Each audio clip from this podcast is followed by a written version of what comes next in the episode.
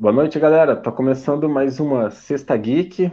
Esse é o programa semanal de notícias geek, aqui diretamente transmitindo pelo Facebook. Então, não deixe de curtir a página, de deixar um like aqui na live também, deixar um comentário, tá? E acesse o nosso portal geeksapiens.com. E quem tá com a gente aqui hoje é o Carlos e o Emerson. E aí, vamos lá, então? Bora. Bora lá. Bora, então.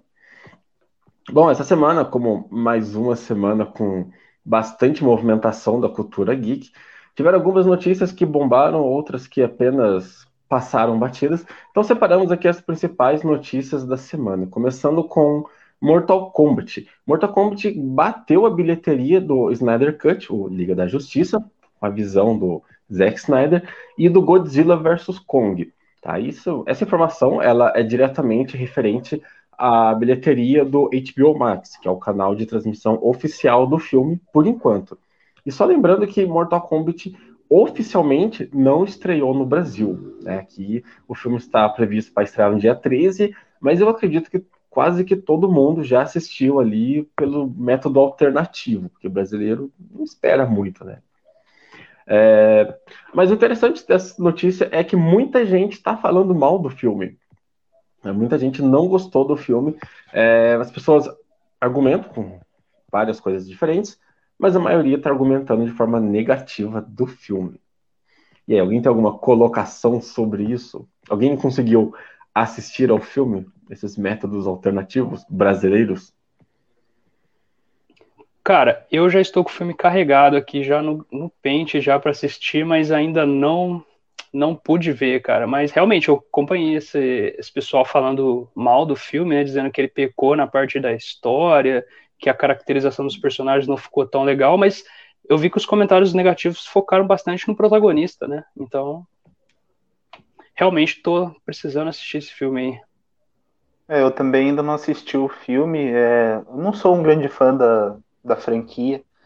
Mas eu acho que. Eu não sei opinar muito bem sobre isso, mas por conta da, da, da quarentena, do distanciamento social, acho que mudou muito assim o número. O, o jeito de se fazer né, cinema, de se distribuir um filme, de se apresentar. Como o Daniel falou, o filme não chegou ainda aqui pra gente, né? A gente só tem acesso a, aos meios alternativos. Então, é, é, complicado, né? Porque quem é fã mesmo, quem gosta de, de cinema, de, de, personagens, de jogos, quadrinhos, vai ter acesso a isso de, dessas formas e aí não, não vai acabar nem sendo assim computado, né? Esses números. É, então, é, apesar de ter essa estatística, né? Eu acho que, que é incerto. É, é difícil avaliar assim a popularidade de um filme só por esses números. E, enfim, uma série de fatores que eu não, não sei nem começar a numerar. Mas deixa semeando aí, beleza? Não é não? o, o filme, ele superou não só o Liga da Justiça Snyder Cut e o Godzilla, como também superou Mulher Maravilha 1984. É, segundo os próprios dados que foram divulgados pelo HBO Max, é, o filme ele superou na bilheteria do HBO Max, mas na bilheteria de cinemas, quem ainda está levando é o Godzilla vs Kong. Com uma diferença que eu acho que de 150 milhões de espectadores. É uma diferença bem alta entre um e outro, né? É, já referente ao Snyder Cut, não foram divulgados os números de bilheteria do Snyder Cut, em, é, pelo menos até então, de forma oficial, nem extraoficial foram divulgados esses números, mas admitiram também que o filme superou o Snyder Cut. Eu fico pensando que a tendência é que a cada lançamento o filme supere o filme anterior, independente do gênero ou do, lá, da proposta do filme. Porque a tendência foi essa mesmo. O Snyder Cut foi lançado, depois o Godzilla superou o Snyder Cut, e agora o Mortal Kombat está superando os dois. É, já Mulher Maravilha 1984 acho que é uma questão à parte, porque ele já é um filme que, que não foi muito bem recebido mesmo, né? Então, e, e ele saiu no momento problemático, né? Ele saiu no momento mais Sim. complicado.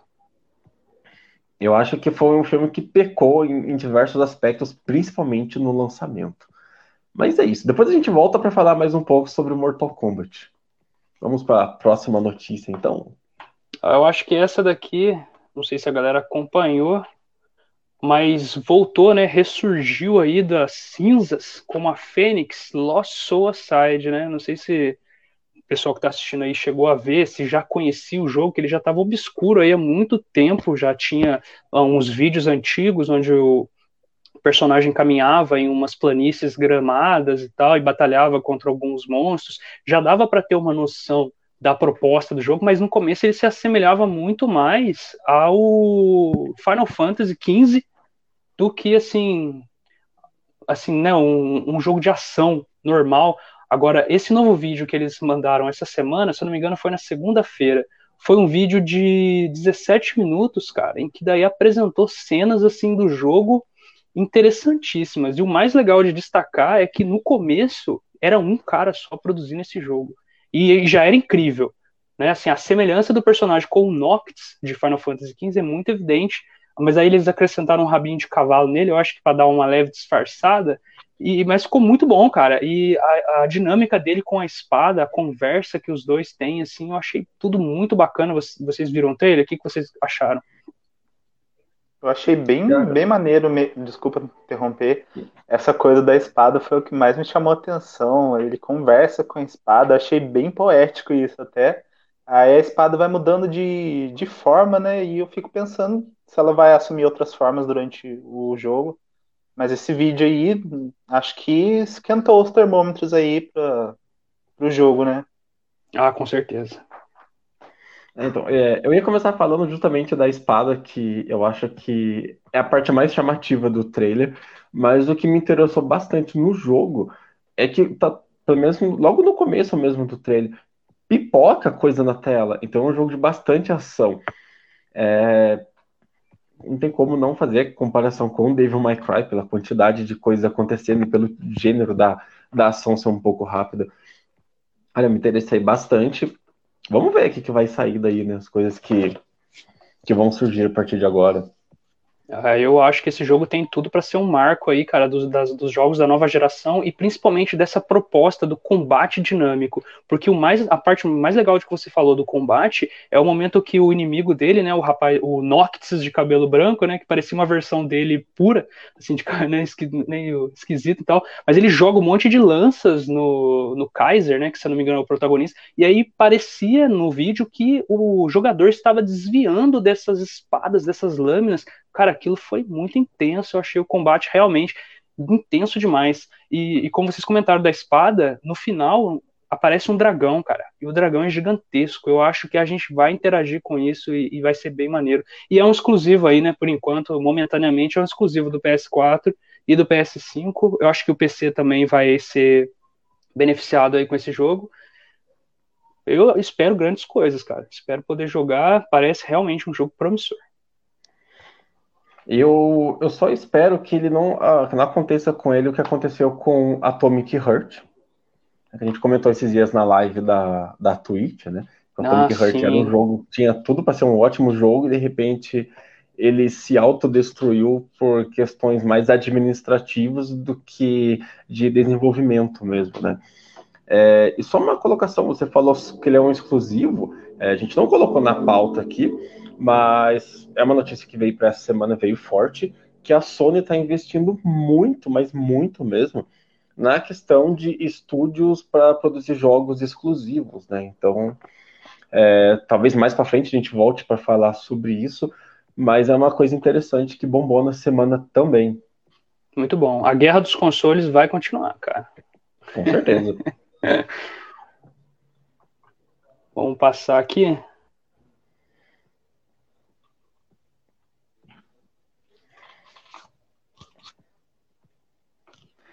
É a notícia que veio aí logo após o Oscar, né? Que nós tivemos a tão esperada premiação dos filmes do ano passado. Entretanto, parece que a audiência fez flopar aí um pouco o Oscar, porque é, o Oscar é transmitido né, num canal aberto lá na gringa e pelo canal ABC. Só que ele teve uma audiência de 9,8 milhões, parece um número muito grande, né, pra gente escutando assim. Só que significa uma queda de 58% em relação ao número de audiência do ano passado, que também já estava em queda, né? Que tinha sido uma audiência de 23 milhões. E não só apenas o Oscar, mas também outras cerimônias de premiação estão é, apresentando aí um, um, número de audiência é, bem reduzido, é, chegando também a números como 50% de é, menos né, audiência. E é claro que esse ano nós tivemos. É, é um ano excepcional em todas as situações por causa do distanciamento, mas é, fica marcado então a tendência aí da, que, que os telespectadores, que nós né, estamos é, mostrando com respeito a essas cerimônias de premiação. Vocês chutariam assim algum motivo, algum, alguma causa para esses números do Oscar? Cara, eu, eu acredito que isso esteja ligado a, a um pouco das questões políticas mesmo, como que as pessoas têm se posicionado diante de alguns assuntos políticos, principalmente em questão de representatividade. Acho que dos anos para cá a galera tem martelado bastante isso no Oscar. Já nas outras premiações isso já não é tão recorrente, porque já eram premiações mais é, diversificadas. Já no Oscar isso já vem de um tempo para cá, a galera batendo firme nisso.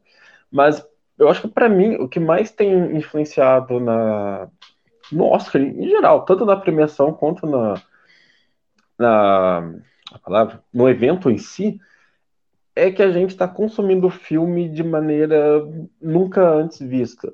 E não só por causa da pandemia.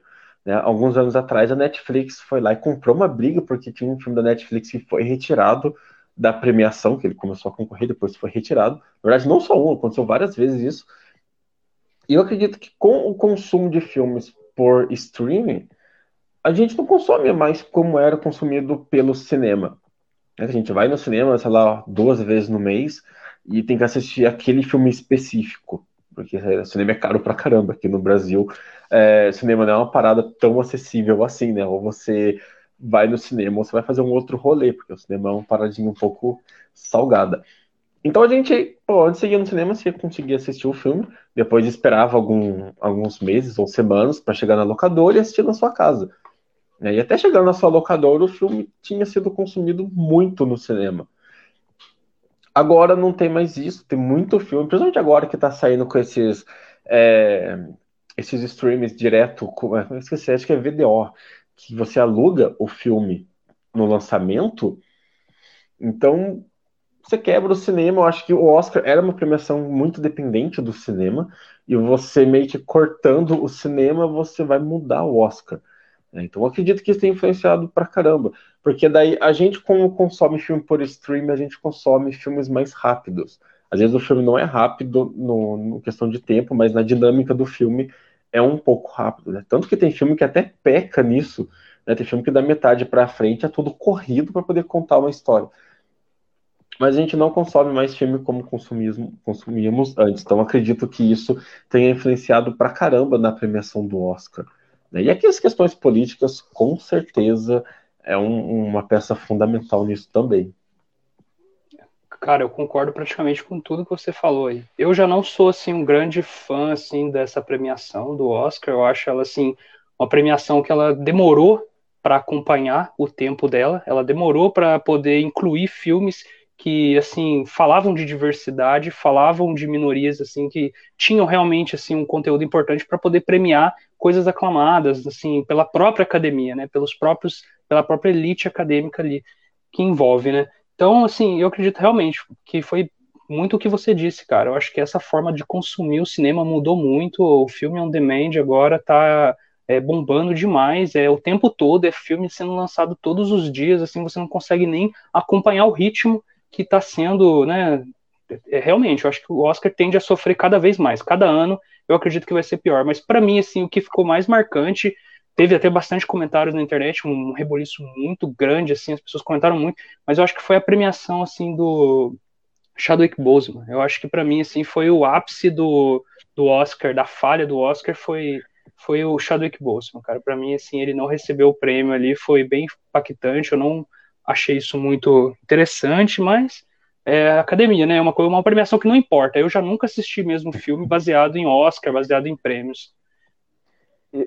Eu sou diferente de você. Eu acho que, assim, é, eu, eu acho que o Oscar é, é o nome assim mais popular, particularmente de premiações. Então, eu busco é, ver a lista lá dos que estão indicados e assistir, mas como um indicador de quais filmes que né, tiveram uma boa avaliação, mas eu tenho pleno conhecimento de que o Oscar não é o único é, né, lugar onde eu possa recorrer para encontrar esses filmes. E eu concordo muito com o que vocês falaram. E outra coisa que eu queria pontuar também é que é, é, não só a maneira de se consumir cinema né, está mudando, mas eu acho que todos nós estamos ficando mais assim informados, mais politizados e mais críticos, né? Então a gente não, hoje em dia a gente não é tão condicionado mais a assistir aquilo que críticos de 80 anos nos indicam para assistir, né? É, hoje você tem na internet sites de excelente qualidade que colocam análises de filme como o Geek Sapiens, né? Que é um deles. Mas, é, assim, qualquer um, cara, pode fazer uma análise de um filme, buscar segundo os seus próprios gostos. E eu acho que o mercado tem, assim, que. O mercado de, de filmes, a indústria de cinema, tem que se descolar um pouco mesmo da, desse Oscar para criar independência e trazer né, à luz filmes independentes, filmes estrangeiros, filmes com menor, é, né, menor investimento coisa que a gente encontra nos nossos streamings que a gente usa diariamente sem ter que depender desses grandes tubarões assim, né, da indústria cinematográfica. Então, não sei, vamos ver se a tendência aí é continuar caindo a audiência e que cada um de nós sigamos nos tornando críticos também, né, de acordo com os nossos gostos. Eu, eu tenho umas colocações finais, né? não sei se vai acabar o assunto depois disso, mas é, primeiro que sobre o Chadwick Boseman. Eu não assisti o filme Pai para saber né, por que o Oscar não foi por Chadwick Boseman. Mas eu acredito que o A Voz Suprema do Blues, que é o filme pelo qual ele concorreu, é um filme muito bom, mas a sensação que eu tive quando eu assisti o filme é que na hora de editarem o filme, colocaram o Chadwick Boseman como principal. Porque você vê que a parte da voz suprema do blues meio que não existe dentro do filme. É muito, muito assim, jogada. Você vê que a Viola Davis está lá, ela é uma mulher é, muito forte, muito expressiva e tudo mais. Uma excelente artista, representa uma excelente artista do jazz mas do Chadwick Boseman que fica com as falas mais interessantes do filme. Eu tive essa sensação, então eu acredito que não merecia o Oscar né, se fosse concorrendo por esse filme, por causa da edição do filme, que é uma edição voltada para ele. Não que ele né, não tinha sido um, foi um excelente ator, não, cara. No filme ele arrasa, nossa. Na, não sei se vocês assistiram, mas, cara, vou dar um spoiler grande pra caramba. Na parte que ele mata um cara lá, que daí depois vão descobrir quem é o cara meu, você fica realmente. Você compra a, o motivo dele, você entende, né? É muito humano, você não consegue ver que aquilo foi só representado. É uma coisa que acontece muito de pessoas ficarem bravas e dar um tiro no, no parceirinho, dar uma facada em alguém. Mas é, eu, eu tive essa sensação. Pode Desculpa, falar. interromper de novo. É, quando eu assisti esse filme, eu, eu, eu, terminei o filme com um grande sentimento assim de que é um filme é, de storytelling é, você vê um grupo de, de músicos é, dentro de, de um estúdio super precário, né, super apertado, um ambiente claustrofóbico, mas que cada, eles, cada um deles apresenta uma história de vida que é, tem, tem um discurso do, do Bozeman, ele está contando a história dele de mais de 10 minutos e é muito bacana, sabe? Então é um filme assim que te obriga a, usar a imaginação mesmo para para se transportar para aquela época, para aquela é, para sentir, né, o que que era a realidade daqueles músicos negros, né, do blues, é, que eram como se fosse uma mão de obra barata, né? É, para a indústria da música. E, e, a, e a personagem, a Ma Rainer, né, ela fala isso num determinado momento, que tudo que eles querem é a voz dela. Uma vez que eles tiverem a voz dela capturada dentro de um, de um mecanismo, ela perde todo o valor. É, então, e, e, outra coisa interessante é que o personagem, o personagem do Boseman, o Levi, ele, ele não, nem existiu. É, então, eu fiquei assim, com um sentimento de, ter sido feito de, de tolo, mas é gostoso ao mesmo tempo, sabe? Porque ele não existiu, mas nossa, ele ajudou pra caramba na, é, no papel de nos colocar dentro daquele, daquele período histórico, sabe? E eu acho que um grande mérito desse filme é o storytelling. Todo mundo tem uma história muito cabulosa e atores excelentes e é uma pena que o, que o Chadwick não, não venceu. E, é, assim, eu não, não assisti ao, ao Meu Pai, né, o nome do filme do que o Anthony Hopkins ganhou, mas Chadwick arrasou mesmo. Cara, assim, eu vou outra... só deixar um... Pode, pode falar, pode falar. Não, não, pode falar, depois eu concluo. Não, é só um meme, não sei se é um meme que eu vi, assim, que uma comparação, assim, bem desproporcional, que foi falando que o, né, o, nesse Oscar o filme Pai conseguiu a vitória, mas num, num passado o filme Mãe não conseguiu, né? Então assim a gente vê assim, a... só para fazer uma medida. O... Não, cara, eu gostei pra caramba da Voz Suprema do Blues. É um filme que eu queria assistir mais, queria que tivesse mais coisas para assistir mais. E eu assisti também o set de Chicago. Cara, adorei. Filmão, gostei pra caramba. Depois eu vou terminar de ver os outros filmes. É, o, acho que foi o Carlos que falou sobre a questão do, da academia, né? Que o Oscar é um evento acadêmico até. Cara, a gente sabe que, por ser um evento acadêmico, a gente tem que levar em consideração, porque eles escolhem filmes, né? Pelo menos a gente acredita nisso, com base em critérios técnicos, né? Porque eles pesam muito isso. Eu tive uma época de cinéfilo, era tipo, muito viciado em filmes premiados e filmes não premiados também, para entender por que aquele filme não foi premiado a gente percebe que tem muito filme que concorre ao Oscar que realmente a construção do filme tem um algo diferente. O, o set de Chicago, eu senti um pouco disso, que tem algo ali no filme que te prende um pouco mais do que os outros filmes. Na Voz Suprema do Blues, eu senti isso. No Moonlight, né, que é um filme também que, que já passou pelo Oscar, eu também senti isso. Então, assim, a gente tem que considerar o Oscar mas é, eu acho que a gente não pode só considerar o Oscar também. Né? E não nem as, as outras premiações oficiais, premiações grandes assim. Né? Até mesmo premiação independente. Acho que a gente tem que consumir um pouquinho de cada lado ali para ter uma opinião profissional, uma opinião talvez de fã e uma opinião de alguém que não entende nada e só fala a experiência do filme. Tem muito filme que eu assisti eu acabei gostando por ver a opinião de pessoas que não entendem nada sabe? Que chega e fala, cara, esse filme foi bom porque teve uma explosão muito louca no final ali. O cara teve um surto de adrenalina, espancou todo mundo e foi legal pra caramba no filme. Né? Então, assim, eu acredito que a gente precisa consumir é, opiniões diferentes e não só ficar embasado em uma única opinião, principalmente quando o assunto é cultura geek, cultura nerd, cultura pop em geral. Porque tem muita gente que vai falar coisas, principalmente na internet, e que vai falar só porque é o que tá dando view. Que é uma parada que tá acontecendo com Mortal Kombat. Tem um monte de gente falando mal porque tá na época de falar mal de Mortal Kombat. Né? No ano que vem, na hora que ele virar um, um cult ruim ali, a galera vai começar a falar bem. Mas é isso, cara. O Oscar, é.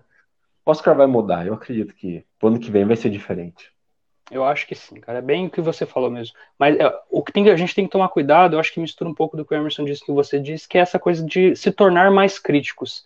Essa parte da academia, né, dela poder validar o filme na nos estudos que eu fiz na, na pós-graduação, teve uma, matéria específica que era o mito da neutralidade científica. Eu acho que isso se aplica muito legal, porque é, é interessante a gente ver que a academia também ela não é uma fonte muito confiável de, de verdades absolutas. Então, acho que a importância é porque hoje a gente vê de, é, cientistas de jaleco vendendo pasta de dente na televisão, dizendo que você pode usar tranquilo. Então, a gente tem que tomar um certo cuidado aí com, a, com essa parte acadêmica, com essa parte científica do, ah, eu, né, eu, eu sou certo porque eu vim lá, eu estudei, mas às vezes não. muitas pessoas estudam só para poder dizer o que elas pensam, embasado em, em longos discursos que às vezes já estão assim perpetuando ódio, perpetuando sabe, discursos que não valem tanto a pena mais investir. Mas eu acho que é o que vocês comentaram mesmo. Com o tempo, as pessoas estão ficando mais críticas e cada um está sendo capaz de discernir melhor sobre aquilo que vai consumir. Eu acho que essa é a parte mais interessante, a parte mais bacana de tudo é isso. Cada um poder curtir o que, o que quer realmente, aquilo que tem vontade. Eu acho que isso é muito legal e que tem que ter mais coisas, quanto mais melhor. E é assim que tem que ser, cara. Eu acho que seguindo dessa forma, a gente tem muito a ganhar, mais a ganhar do que a perder. Falou tudo. Cara, mas sabe quem também gosta de curtir coisas? Inteligências artificiais. Não é não? Cara, eu tava aqui bolando esse, essa chamada muito ruim, a próxima notícia. É, mas na, da semana passada para cá, teve uma notícia. Eu não vi ser noticiado aqui no Brasil, porque eu acabei não acompanhando muito as notícias que chegaram aqui no Brasil. Eu acabei vendo umas notícias na gringa, tanto que eu acabei levando uma dessas notícias pro Geek Sapiens, né, que lembrando que se você está assistindo a gente agora, assistindo a gente depois ou ouvindo o podcast, você acessar lá geeksapiens.com.br, você vai achar essas notícias comentadas aqui e muito mais. E tem uma análise não muito crítica do Carlos de Sociedade da Justiça, que vale a pena conferir. É, então, aí eu achei essa notícia da, da Sony, que a Sony ela patenteou, ela registrou uma patente, aliás, na semana passada. Acho que a semana passada, é, ou foi não, foi na semana passada, isso mesmo. Mas a notícia só veio no começo da semana. Ela registrou então uma patente de uma inteligência artificial que é capaz de jogar pela pessoa. E não só isso. Ela pode jogar pela pessoa, ela pode ajudar na questão de acessibilidade para quem tem alguma deficiência ou requer algum tipo de atenção especial na hora de jogar videogame. Ela vai servir como assistência, essa parte eu achei muito bacana. Mas aí tem algumas coisas que eu achei um pouco assustadora. É, essa inteligência artificial, ela é capaz de aprender com o jogador como ele joga, para poder jogar depois enquanto o jogador não estiver online. Ou seja, você saiu para trabalhar, e o console vai jogar por você. Né? É, tem a capacidade também de, de ver como é que o jogador toma a decisão. Então, por exemplo, é, recentemente eu zerei o GTA V, né? E no final você pode escolher entre três finais diferentes. Então, você escolhendo um desses finais, a inteligência artificial vai entender como você joga. Aí você pega jogo tipo o, o Cyberpunk ou The Witcher, tem um monte de escolhas durante o jogo e você foi tomando né, uma decisão A, decisão B e por aí vai, é, essa IA vai aprender como você tomou essas decisões para poder reproduzir depois. E além disso, ela vai poder te dar dicas das melhores decisões com base nas decisões que você já tomou em outros jogos. É, por exemplo, jogou o, o Fallout 3 e tomou tais decisões. Aí você joga o Fallout 4, ela vai te recomendar para que você siga um caminho parecido com o que você fez no Fallout 3. E ela ainda pode te ajudar com dicas durante o jogo, quebra-cabeças e até mesmo pular algumas partes do jogo que você tem algum tipo de dificuldade. É, e mais um outro monte de coisas pequenas. Mas acho que a parte mais interessante é essa parte que ela pode jogar pelo jogador.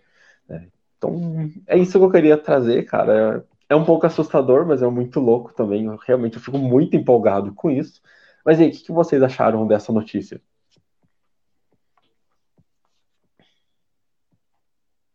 Carlos, pode Bom, começar, eu... que eu tô processando ainda. Não, eu vou, eu vou. Essa notícia aí, cara, ela já me lembrou um jogo que eu jogava um tempo atrás. Ele foi até excluído da Level Up, ele perdeu assim o financiamento. Era um jogo chinês que se chamava Elysium. Não sei se vocês já ouviram falar desse jogo. E o que acontece? Eu tinha um computadorzinho, aí o que, que eu fazia? Eu saía para trabalhar de manhã e eu deixava o jogo aberto com quatro janelas, se eu não me engano. Aí eu deixava um mago, um tanque um, e dois suportes para ir realando os caras. Entende? Então o jogo ficava jogando por mim até 6 horas da tarde, cara. E era uma coisa assim, é tipo um autoplay sinistro. Aí eu chegava em casa, eu já tava morto, claro, porque tinha uns caras que gostavam de ir lá matar os malucos que deixavam no autoplay, entende? Mas eu acho que vai seguir mais ou menos por esse, esse, esse, por esse caminho, né? Esse autoplay ele vai acabar sendo igual a esses jogos mobile também, que eu vejo bastante, que se você coloca lá autoplay, aí o boneco começa a fazer tudo sozinho. Mas eu acho que a diferença mais interessante dessa IA aí é justamente o fato dela é, ela adquirir uma personalidade que vai ser a sua, né? Ela vai absorver as características e a, os pensamentos, principalmente a moralidade das suas escolhas, porque eu penso nisso no Fallout, né? No caso do Fallout é um jogo muito complexo que envolve assim questões morais que são muito ambíguas. Você tem determinados momentos que você se percebe mais para assim para um, um lado mais vilanesco do que um lado mais heróico, e tem momentos que você permanece dentro de uma zona cinza, né, como o agente americano. Eu acho isso bem legal, cara. Eu acho que se ela for realmente absorver essa personalidade, vai ser algo bem interessante e, como o Emerson falou, bem tenebroso, algo bem assim. Espero que não substitua, substitua a gente no trabalho e que as máquinas não comecem a trabalhar, né? Porque senão, cara, aí realmente. aí não tem cabimento.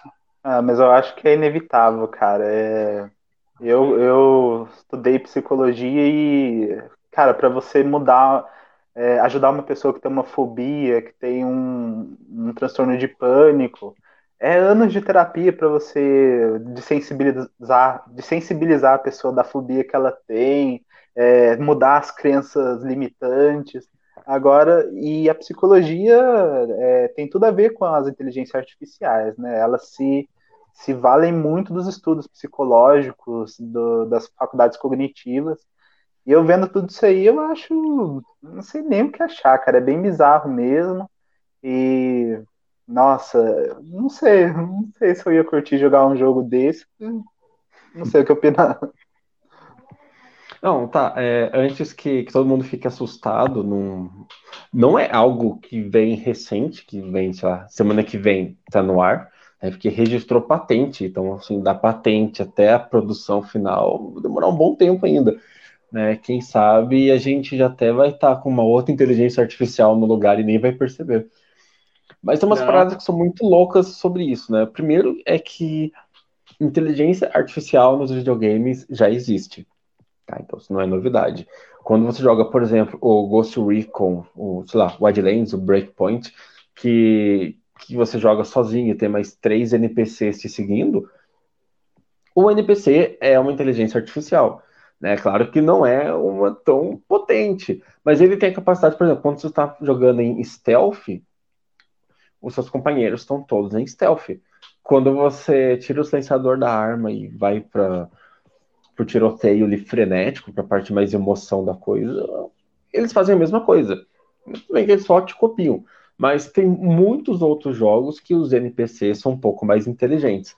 Uh, a última atualização do, do Ghost Recon, acho que foi o Breakpoint mesmo, ele trouxe uma capacidade melhor para a inteligência artificial para tomar decisões durante a sua jogatina, o que já é muito louco o Cyberpunk 2077 sofreu muito no lançamento e um pouco agora ainda está sofrendo por causa da inteligência artificial do, dos bonequinhos, né? Então, ponto, a gente pode ficar um pouco tranquilo, isso já existe.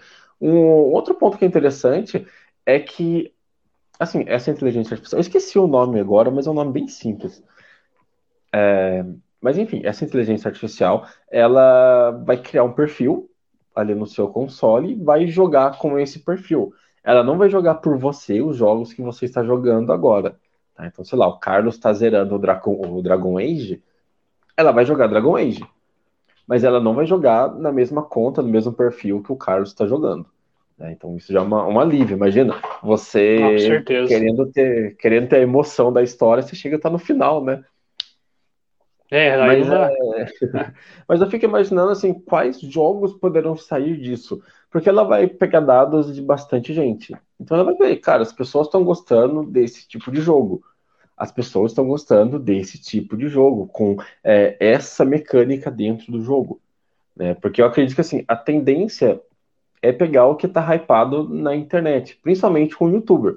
Pegar a quantidade de Souls-like que foram brotando do chão depois do, do sucesso do, do primeiro Dark Souls, né? Nem do Demon Souls, do, do primeiro Dark Souls.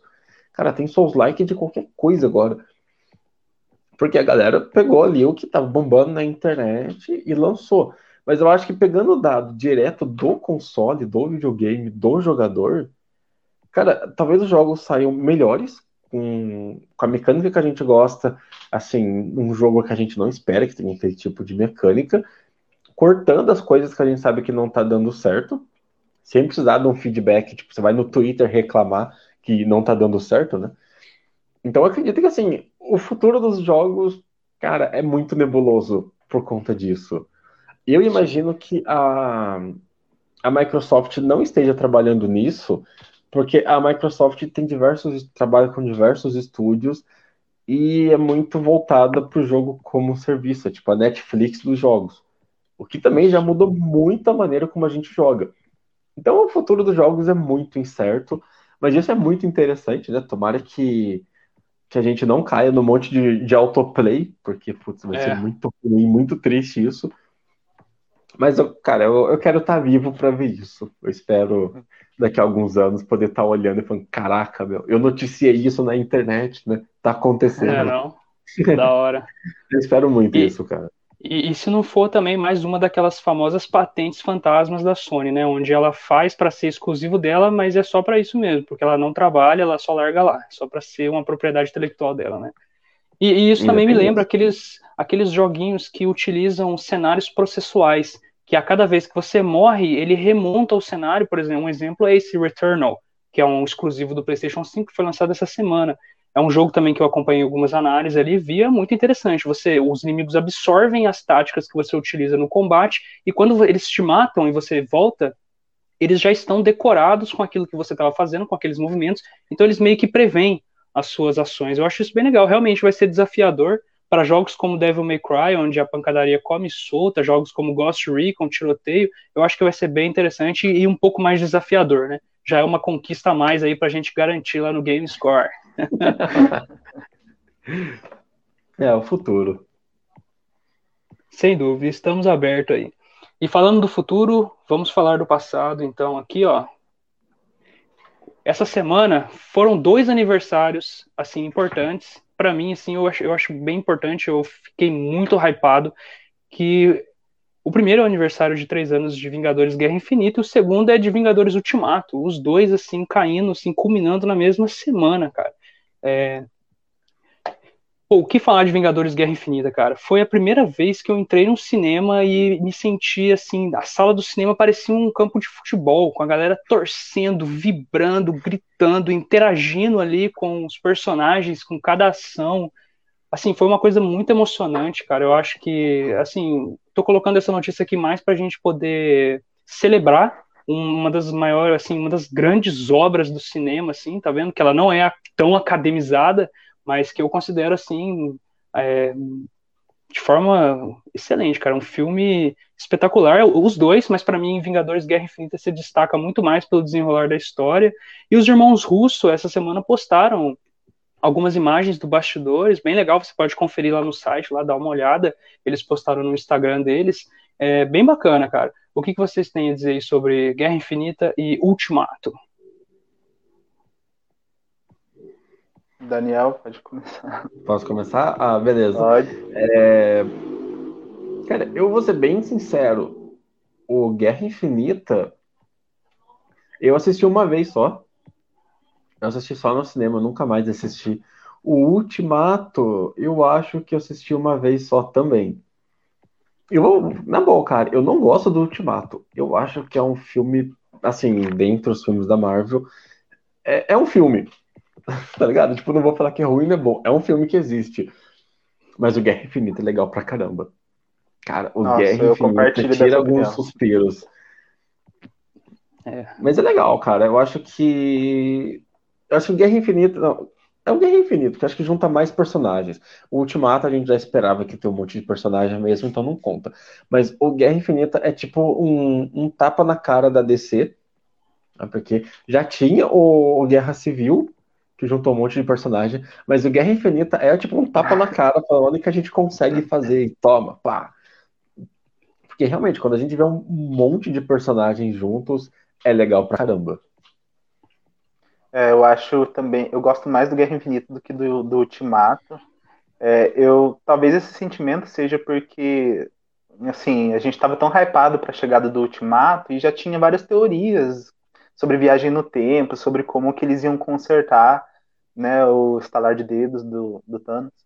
É, e assim, eu achei um filme previsível até, sabe? Utilizou de uns recursos assim nada inovadores, as cenas de luta são incríveis, mas assim, de enredo, eu acredito que o Guerra Infinita seja superior. É, ver aqueles pequenos grupos de heróis, né, e culminando no final para a grande batalha contra o Thanos.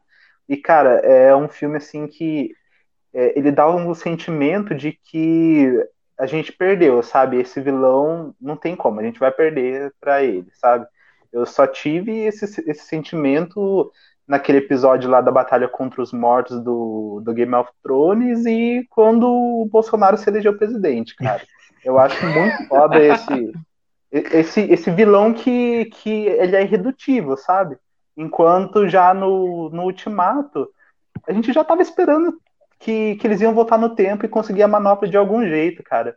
E a cena onde o Homem de Ferro rouba as joias da manopla, eu achei. Eu não gostei muito dessa cena, porque ele rouba todas as joias em um segundo. Num piscar de olhos, elas não estão mais ali. É, mas tudo bem, né? É meio inevitável, a gente entendeu o que, que aconteceu. Mas eu gosto mais de Guerra Infinita, eu acho que é um filme para entrar para os marcos, da, né, para os anais aí da história. E nossa, cara, que filme, que filme. Tomara que a Marvel nos traga mais filmes assim. É, a gente tem já uma previsão de quais serão os próximos grandes vilões do, do MCU. E, mas o Thanos, como o primeiro grande vilão, assim, é, é, como, como, é que é a palavra? Incombatível, não sei. É, que surgiu no cinema, sabe? Nossa, foi inesquecível mesmo. Ele conseguindo joia por joia e a galera atrás dele foi muito da. Exatamente, cara. São 10 anos de construção para poder culminar ali na batalha final, como você falou, cara. São, são 10 anos de filme são 10 anos de conteúdo sendo preparado, os fãs foram preparados aos poucos para poder a chegada do Titã Louco. Realmente, é, assim, eu perdi as contas já de quantas vezes eu vi o Guerra Infinita, é, aquela cena que o Visão é apunhalado pelas costas pelo False Diablo, cara, aquela cena ela me assustou. No cinema e todas as outras vezes, é assim, é o jump scare mais assim que mais me choca ali, é, é eu sempre assusto, sempre que eu vejo Guerra Infinita aquela hora ali, eu sempre fico meio assim, putz, o Visão vai morrer, cara, olha isso, ninguém vai fazer nada, sabe assim? E, e outro momento, assim, que eu acho que foi épico e muito, marca, muito marcante é a chegada do Thor em Wakanda. Cara, que que é isso? Nossa, aquilo lá, assim, foi espetacular. Eu acho que no, no cinema que eu tava, a galera toda ficou de pé, assim, começou a aplaudir, cara. Aí todo mundo ficou, assim, realmente foi como se fosse uma onda, assim, todo mundo começou a aplaudir a chegada do Thor, foi brilhante. Eu acho que a, no Ultimato também teve essa cena, no momento da luta do Capitão América contra o Thanos, onde ele impunha o, o Mihunir. Foi muito assim também. Eu acho que são eventos. É, a Marvel ela criou assim um, um novo padrão de filmes de herói. E eu acho que é realmente entregou pra gente o que ela prometeu. Concordo com vocês, realmente o Ultimato é um filme já previsível, até porque eu, principalmente para mim, porque eu fiquei um ano acompanhando rumor, teoria, tudo que saía, brinquedo, eu olhava tudo, cara. Eu fiquei assim, arrastando na internet tudo que dava, cara, para poder descobrir o que. Então isso atrapalhou a experiência, atrapalhou bastante. Eu confesso que isso causou assim um, um certo. Na hora que eu assisti, eu falei, ah, então realmente foi isso mesmo, eu esperava que fosse outra coisa. Mas não, aconteceu aquelas coisas. Agora, Guerra Infinita realmente é um, assim, sem comentários, é um filme muito excepcional, que brilhou em todas as formas, realmente um filme fora do, assim, um padrão diferente. Eu acho que a, a Marvel criou realmente um. Esperamos ver mais, né? Espero que ela possa continuar com isso. Os próximos vilões aí vão ser bem interessantes também. Acho que tem tudo para. Né, são filmes que vão ficar marcados mesmo. São filmes que com certeza estão aí. Pra, entrou já para a história e vai permanecer por um longo tempo aí, realmente.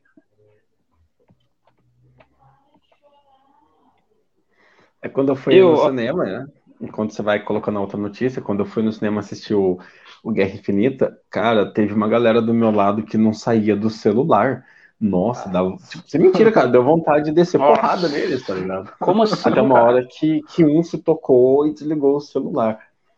Mas, não, mesmo assim, cara, é, mesmo os caras com o celular, cochichando toda hora sobre os personagens do filme, eu não tirava o olho da tela. Foi, um, foi uma ótima experiência, mesmo com, Nenhum com esse empecilho.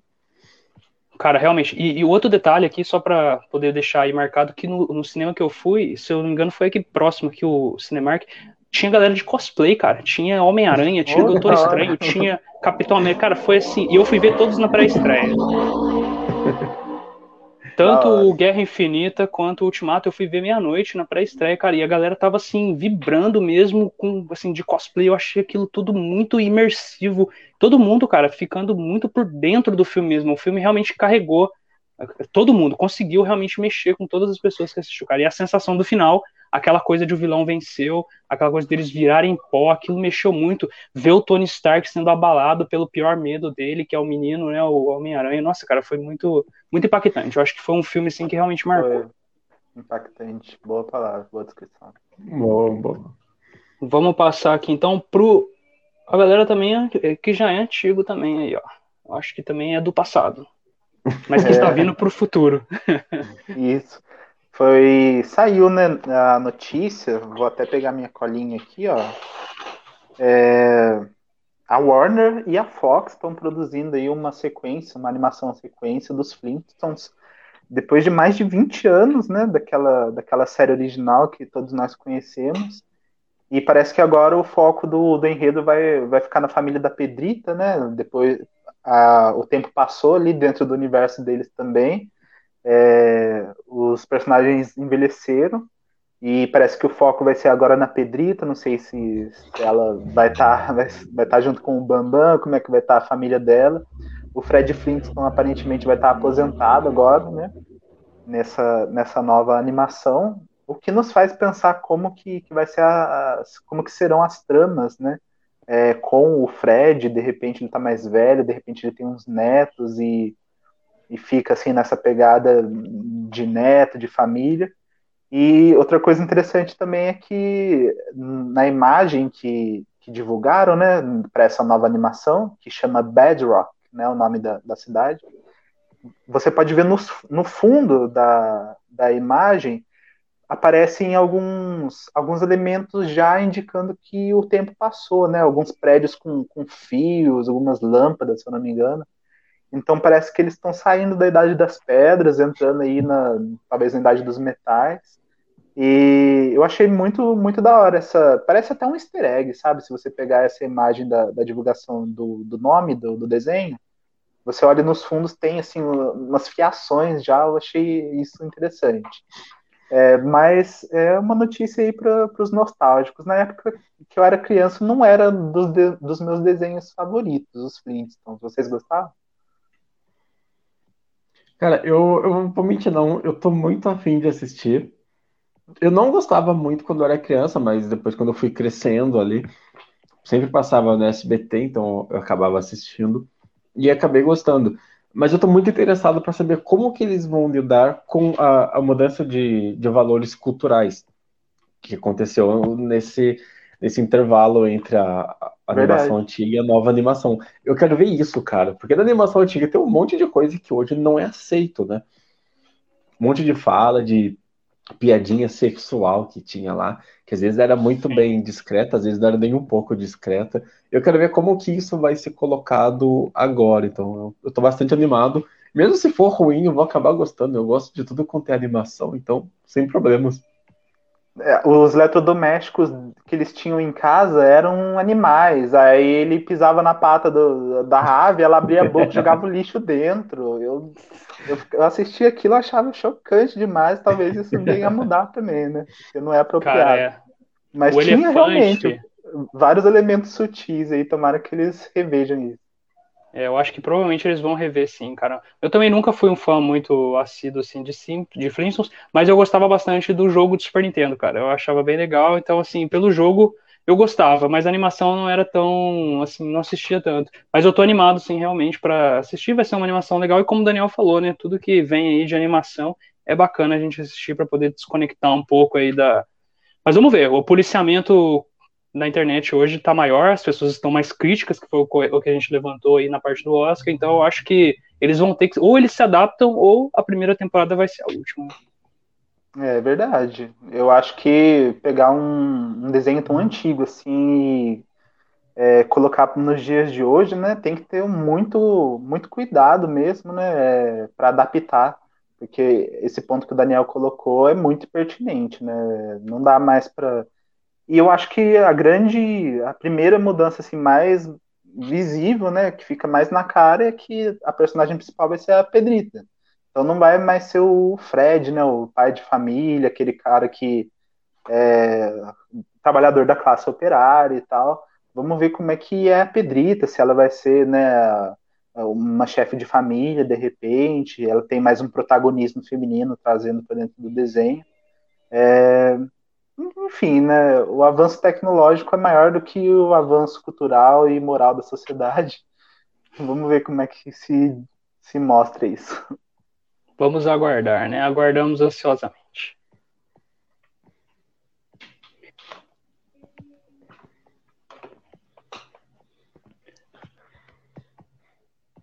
É, eu acho que os dois filmes do dos Flintstones estão na Netflix, cara. São filmes muito ruins. Só queria falar isso mesmo antes da próxima notícia. Os, os live action, os live Nossa, action. cara. Aquilo lá é ruim pra caramba. Que isso. Nossa, mas eu, esses daí sim eu assisti muito, cara. Mas, putz, eles são realmente problemáticos, assim, do zero minuto até o final. Não tem cabimento aquilo, cara. É, falando de coisas problemáticas, eu acho que esse assunto aí é muito interessante, que é a petição que rolou aí da galera da Sony pedindo o Days Gone 2, depois do diretor do jogo, que eu acabei me esquecendo o nome aqui, não coloquei na cola, que ele, ele assim, jogou na cara né, dos jogadores. Eu acho que foi um belo um tapa na nossa cara, eu achei assim um tanto quanto desnecessário, que ele virou e falou assim, é, vocês esperam a sequência, mas não compram o jogo a preço cheio.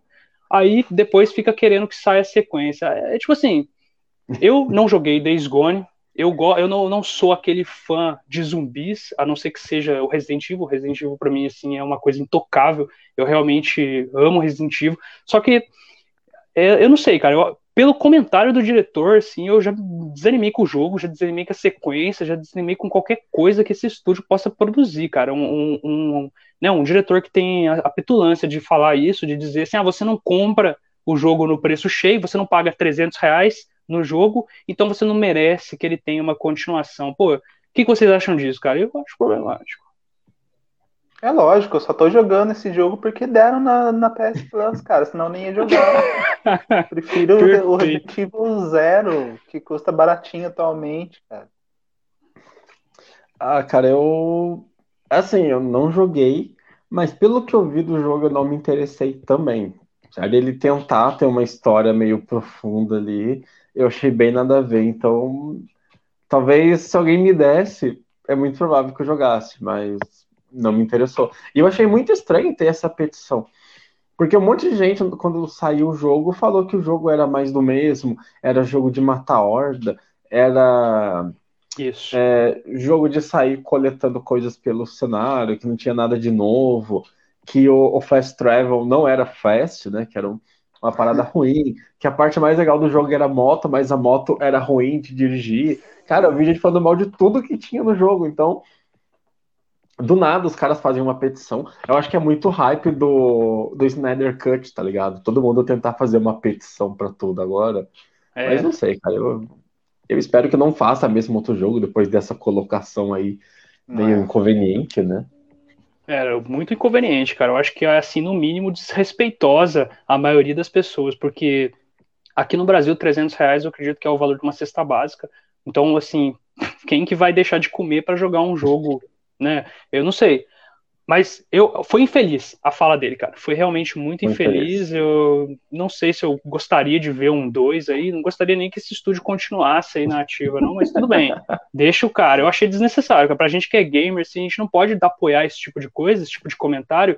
E o mais interessante é que esse, esse, essa petição rendeu muitos comentários assim, controversos. Alguma, algumas pessoas, é, assim, teve pessoas, cara, que elas foram capazes de de também falar mal do, do, cara que não compra, do cara que ficou esperando o jogo sair na PS Plus, pô. Como assim? É, a não ser que você receba cinco salários mínimos, então você tem uma condição de vida muito melhor, você aí você vai realmente falar isso, cara. Agora, pensa só, você dizer que a pessoa não merece jogar porque ela ganhou o jogo. Ah, você vai esperar sair na, Mas qual o problema? Não entendo, cara. Assim, essa, a, a, isso eu vejo bastante nos sonistas, cara, na, na, sonistas, né? A galera da Sony, eles, eles têm muito isso, esse apego por obras, assim, que, que passa do normal. Eles, eles valorizam a obra de forma, assim, que ela fica perfeita, intocável, e aí não importa o que os caras façam, o que os caras falem. Eu acho que eu não vou engolir essa, eu, não, eu recomendo aí, se você tá assistindo aí, não compre esse jogo, pegue ele de graça nas PS Plus aí, cara, e não assine essa petição aí, cara. Deixa isso pra lá, velho. Deixa esse jogo cair no esquecimento aí, junto com esse diretor aí, porque ele falou bobeira cara muito equivocado, muito precipitado, agiu pela paixão demais, cara. Eu acho que foi um, incômodo aí, realmente é um incômodo que eu tô a semana inteira aí. É uma das notícias que mais rendeu, nossa, essa semana, e eu, me incomodou, cara. Todo dia eu abro o Facebook, ele tem nego comentando na notícia. Eu falei, não, aí não, cara. Tudo... E, tipo, notícias muito controversas, cara, é, é, debates muito controversos. Eu achei muito estranho. Então, realmente, não sei. Vamos, vamos esperar para ver o que vai acontecer. 75 mil, acredito que não é nem não é um, uma quantidade, é alto, mas pelo, pelo que esse cara falou, né, não vai ser o suficiente, né? Ele deve querer mais, né? Ele quer que, quer que a galera pegue o salário e jogue lá na, na, na casa dele, né, mande para ele por correspondência. Eu não entendo. Realmente, até agora eu ainda não digeri essa notícia ainda não, e ela é bem do começo da semana. Cara, e você quer saber uma coisa que, que é controversa, que vai mexer com a paixão das pessoas e que é infeliz? Filme de jogo é uma das coisas mais infelizes do mundo. Triste. Cara, é, para mim, essa semana é, foi um dos assuntos que mais. Acho que mais mexeu comigo aí referente a, a qualquer outro, outra coisa mesmo. Porque eu vi muita gente falando mal do Mortal Kombat. Ah, e, e com críticas rasas, né? nem tipo, cara, o filme é bom, o filme é ruim. Era só coisa, nossa, é pior adaptação de jogo ou comentário do tipo, adaptação de jogo, você esperava o quê? Claro que é, que é ruim. Então, assim, muito comentário era por ser uma adaptação de jogo e não por ser um filme. Né? Então, eu resolvi ali dispor de uma pesquisa que foi bastante extensa, listei todos os filmes que são baseados em videogames, tá? Você pode conferir lá no geeksapiens.com.br que tá lá. Excelente matéria, viu, galera? Confira é... mesmo, porque ficou muito bom. Claro, eu não coloquei as franquias, porque aí também eu tenho que trabalhar, né? Não dá para ficar o dia inteiro para fazer uma postagem só. Porque a gente sabe, por exemplo, Resident Evil tem um zilhão de franquias, né? Tipo, você pega o próprio Mortal Kombat, tem um monte de franquia também. Então coloquei só o, o primeiro filme de cada um. Tem filme pra caramba. E só uma coisa muito engraçada é que o primeiro filme de jogo, filme de jogo mesmo, é aquela maravilha do Super Mario sabe, o Super Mario Bros. Os caras entram num esgoto, que é um universo meio alternativo ao mesmo tempo, e tem uma bota que pula. É esse Super Mario Bros. É o primeiro filme de jogo.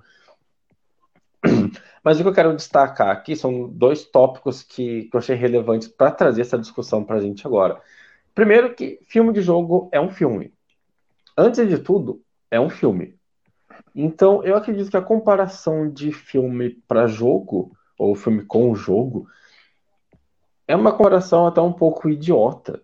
Quando a gente pega um filme que, durante a sua construção, não teve ninguém da produção falando que o filme ia ser fiel ao jogo. Não, isso, ah, você não vê ninguém falando que não, esse filme é 100% a mesma história que você vê no jogo.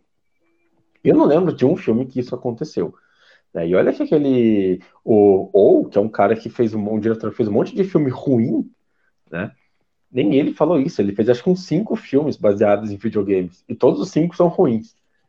Não sei como ele continuou fazendo o filme, mas enfim. O cara é, mitou. Então, assim, o cara com certeza. Então, filme de jogo é um filme, primeiro é isso. Então, a gente não tem que fazer essa comparação. É, e segundo, eu acho que filme de jogo não deve ser filme de cosplay. Então, não dá para criticar uh, os personagens. Por exemplo, no Monster Hunter, cara, tem um personagem que eu não sei o nome dele, que o cabelo dele parece peruca de cosplay. É muito ruim. Cara, é muito ruim mesmo. E só isso no filme que eu achei extremamente ruim para ser comparado a um jogo. É, por exemplo, no Mortal Kombat, cara, eu adorei a, a, a roupa dos personagens. Porque assim, não é aquela parada fiel ao videogame para ficar parecendo cosplay, mas também não é uma parada distante, inventado para caber no filme. Então, assim, eu achei fantástico. O... Tem uma outra coisa, assim, que é bem chato. É... No Mortal Kombat, que é o maior erro, é a questão da história, que não é uma história muito bem desenvolvida, mas ele entrega basicamente a mesma coisa que o jogo entrega. Que é um filme de porrada. Isso entrega muito bem. Então, assim, eu queria trazer isso, eu queria saber de vocês qual filme de jogo vocês gostam, qual que vocês não gostam. E eu vou falar que um dos que eu gosto pra caramba é o Double Dragon, lá de 80 e alguma coisa também. Adoro esse filme, apesar de ser muito ruim. É um filme de jogo muito interessante. Mas e aí, qual a opinião de vocês? Eu acho que é, talvez seja mais difícil para hum, pessoas mais velhas, né, de uma, de uma geração que não teve tanto acesso aos consoles e aos games, ou que seja até desinteressado por jogos, é, escolher um filme com um título que é o mesmo título de um jogo e pensar assim que pode ser um filme bacana, que ele vai assistir como qualquer outro e, e vai assim se divertir.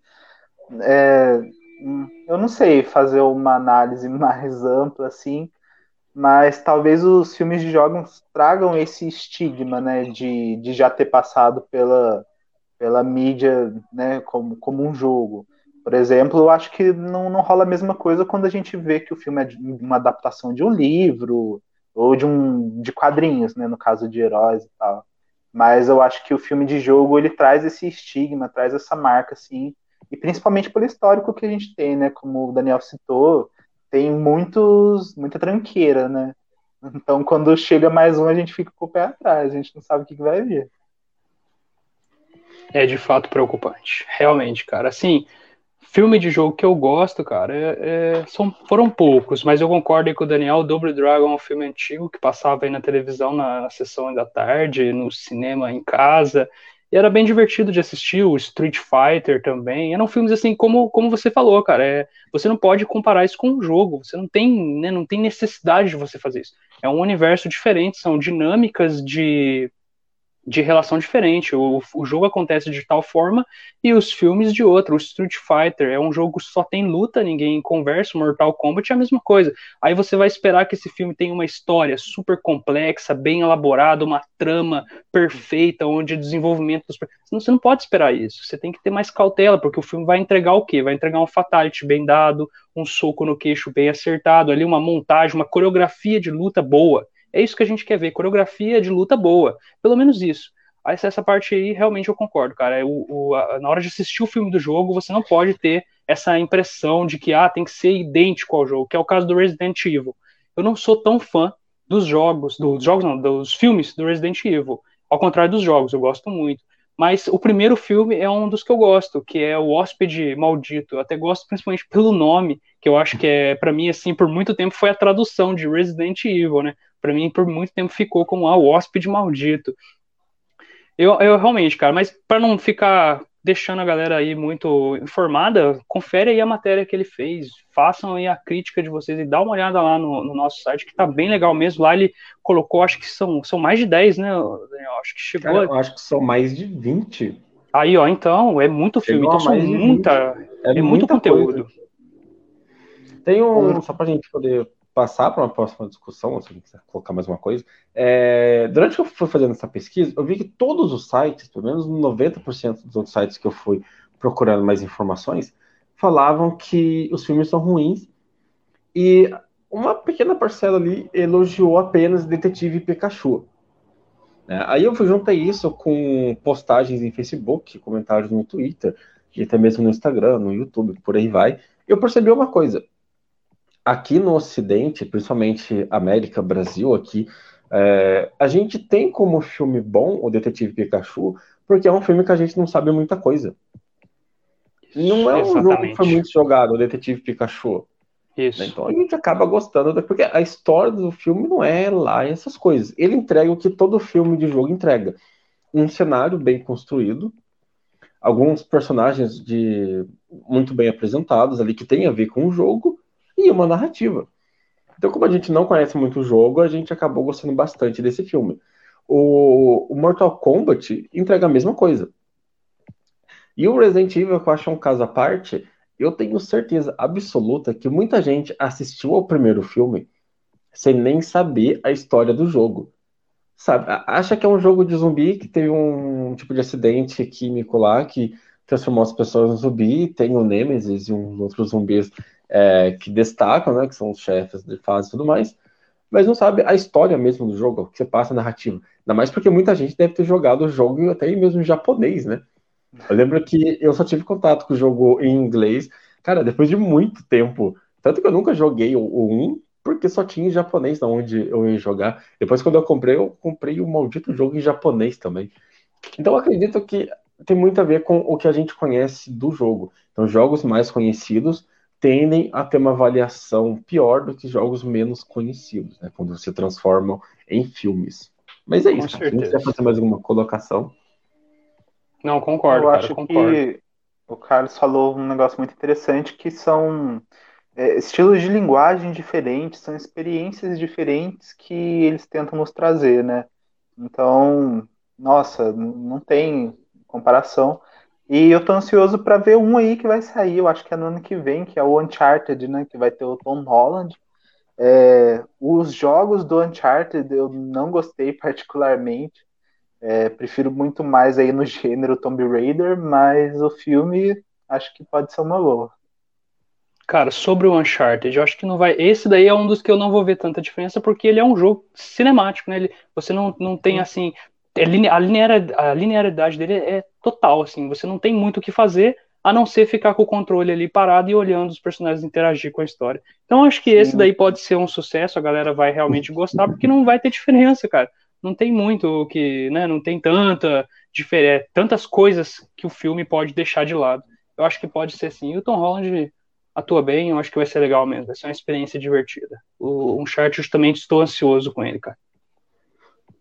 Não, eu muito acho provavelmente no, muito provavelmente no, no, no filme é, não vai ter cenas onde entram 50 caras vestidos iguaizinho e você fica meia hora matando todos eles, porque isso ah, era o que mais me desanimava. cover, né? Você chega Cara... numa parte que entra 50 carinhas, assim, tudo igual, e você tem que matar um por um. Putz, isso daí quebra mesmo. Realmente o Uncharted peca nisso. Mas vamos ver o filme. O filme vai ser bom, porque daí você não vai precisar ficar com o controle na mão e não apertar nenhum botão. Vai ser mais tranquilo. Exatamente. Ah, enquanto o Carlos prepara aí o nosso próximo tópico. É, cara, eu gostei pra caramba do Uncharted, do, dos jogos, e eu acho que o Nathan Drake não foi feito para o Tom Holland. Acho que deveria ser um ator um pouco mais velho, porque o Tom Holland ainda tem uma cara de criança. Mas vamos esperar para ver, né? Nada de, de julgar o filme antes de assistir. Assim, é. E esse daí, cara, ó, eu acho que foi impactante. Eu assisti hoje. Vocês assistiram? Eu assisti. Vamos inventar agora. Tá soando um alerta de spoiler, então. É, passa aí o alerta. vai sair aí, um ou outro spoiler, cara. Eu sei que com certeza a gente vai soltar. Mas aí, cara, o que, que você achou? Olha, eu, uma coisa eu quero dizer assim. Eu não li a HQ, mas eu me incomoda muito o Mark apanhar muito, cara. Nossa, ele apanha demais. Isso assim me incomoda, porque eu não sei assim a que ponto ele vai morrer ou se ele vai só para UTI dois dias depois ele vai sair vivo. e, esse final foi exatamente isso, cara. Assim, o tanto de sangue que saiu, assim, pô, não sei quantos galões foram necessários aí para poder repor o sangue no. Não sei, cara, porque foi muito. A morte, o óbito dele, ele parecia evidente, mas quem assistiu aí sabe que não foi bem por aí.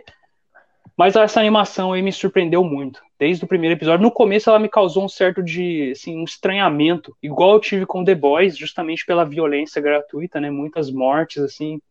Eu sou um pouco, assim, com essa coisa de violência. Eu já não, não sou, assim... Eu gosto quando o Capitão América dá um soco na cara do rapaz, assim, nada acontece, assim, né? Em vez do crânio dele ser deslacerado quando o Homem-Aranha chega, joga uma tampa de bueiro no bandido e o cara se levanta depois, normal, vai pra prisão tranquilo.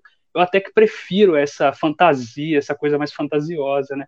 Assim, mas realmente, cara, a violência gratuita no, no Invencível faz muito sentido e foi bem bacana. É uma animação que me surpreendeu, gostei demais, cara, gostei demais mesmo, assim, demais. E o final da temporada não podia ser diferente, cara. Alguns personagens se destacam bastante é muito legal, foi um, um final interessante. E eu quero que o Omni-Man, cara, tome um cacete, velho. Mal posso esperar a hora que esse cara, alguém colar ele, velho. Alguém tem que quebrar esse cara na porrada, por favor. Façam isso. Eu não vou ler o HQ, eu vou esperar sair a próxima temporada. Eu vou me conter aqui, mas eu desejo muito, com muitas forças aí, que o Omni-Man seja espancado, cara. Que alguém stripe ele, porque, por, por favor, nossa senhora, eu não aguento mais ele. O, o, Emerson quer falar alguma coisa? Eu não sei, eu não sei até onde ele assistiu. eu assisti até coisa? o. Eu não assisti o último, parei no penúltimo. Então eu tô aí é, com as últimas cenas aí do penúltimo. É, eu, vou, eu vou comentar antes, pegando já a brecha que você me deu. É, eu, assim, não tá sendo das minhas séries favoritas que eu tô assistindo no momento. Eu senti um estranhamento pela qualidade da animação. Assim, é, para quem tá acostumado às animações da DC, tipo Justiça Jovem, eu acho que essa é uma qualidade um pouco menor. É, mas, assim, com respeito à violência gratuita, eu acho que em The Boys é mais gratuita a violência. Eu senti que no Invincible é, é menos gratuita. Ela aparece. Tem alguns episódios que só aparece a violência só em alguns minutos no final, nas cenas de batalha mesmo. Mas eu gosto muito, assim, de uma história de um herói adolescente, sabe? Uma pegada Peter Parker, que ele tem as responsabilidades de ser o herói e ao mesmo tempo as tretas da adolescência típicas, né? E, e isso também é um elemento essencial para agradar, né? A, a, os, os, quem vai assistir, né? Para a gente se identificar, para a gente ver o lado humano do, do personagem. Mas até agora, como eu não assisti o último episódio, até agora eu tô curioso para saber quais são as intenções do Omni-Man, porque ele, ninguém chegou e conversou com ele durante cinco minutos até agora, dando para ele a oportunidade de se explicar. Eu tô só esperando, quero saber qual que é a desse cara. Você Bom, vai descobrir. É... eu acho que o Carlos já pode até colocar o próximo tópico, porque daqui eu já vou já vou direto já, porque já aproveito já a deixa. Bom, primeiro a minha impressão do último episódio. Cara, foi um banho de tripas e sangue e pedaços de seres humanos voando que eu fiquei surpreso. Mas é um é um péssimo final de temporada. Vamos agora fazer uma análise sem, sem entregar nenhum spoiler aqui. Vou tentar não estragar a experiência do Everson. É não, é um péssimo ir, final de temporada. É, eu já vou te avisar, cara. A pergunta que você faz, que todo mundo fez, não foi respondida de maneira ah. satisfatória. Sim. No final das contas, você não sabe o motivo ou por que, que ele matou aqueles, é, acho que é defensores do globo, defensores global, sei lá. Aqueles caras que. Guardiões globais. Isso, cara, guardiões globais, eu sempre esqueço. Não, não fala, ele não fala assim, ó, oh, eu matei eles por isso, isso, isso. É, passa muito rápido essa informação, você meio que tem que deduzir alguma coisa para completar isso. Foi péssimo essa parte, mas eu não vou dar spoiler do que acontece, porque eu tô lendo os quadrinhos e.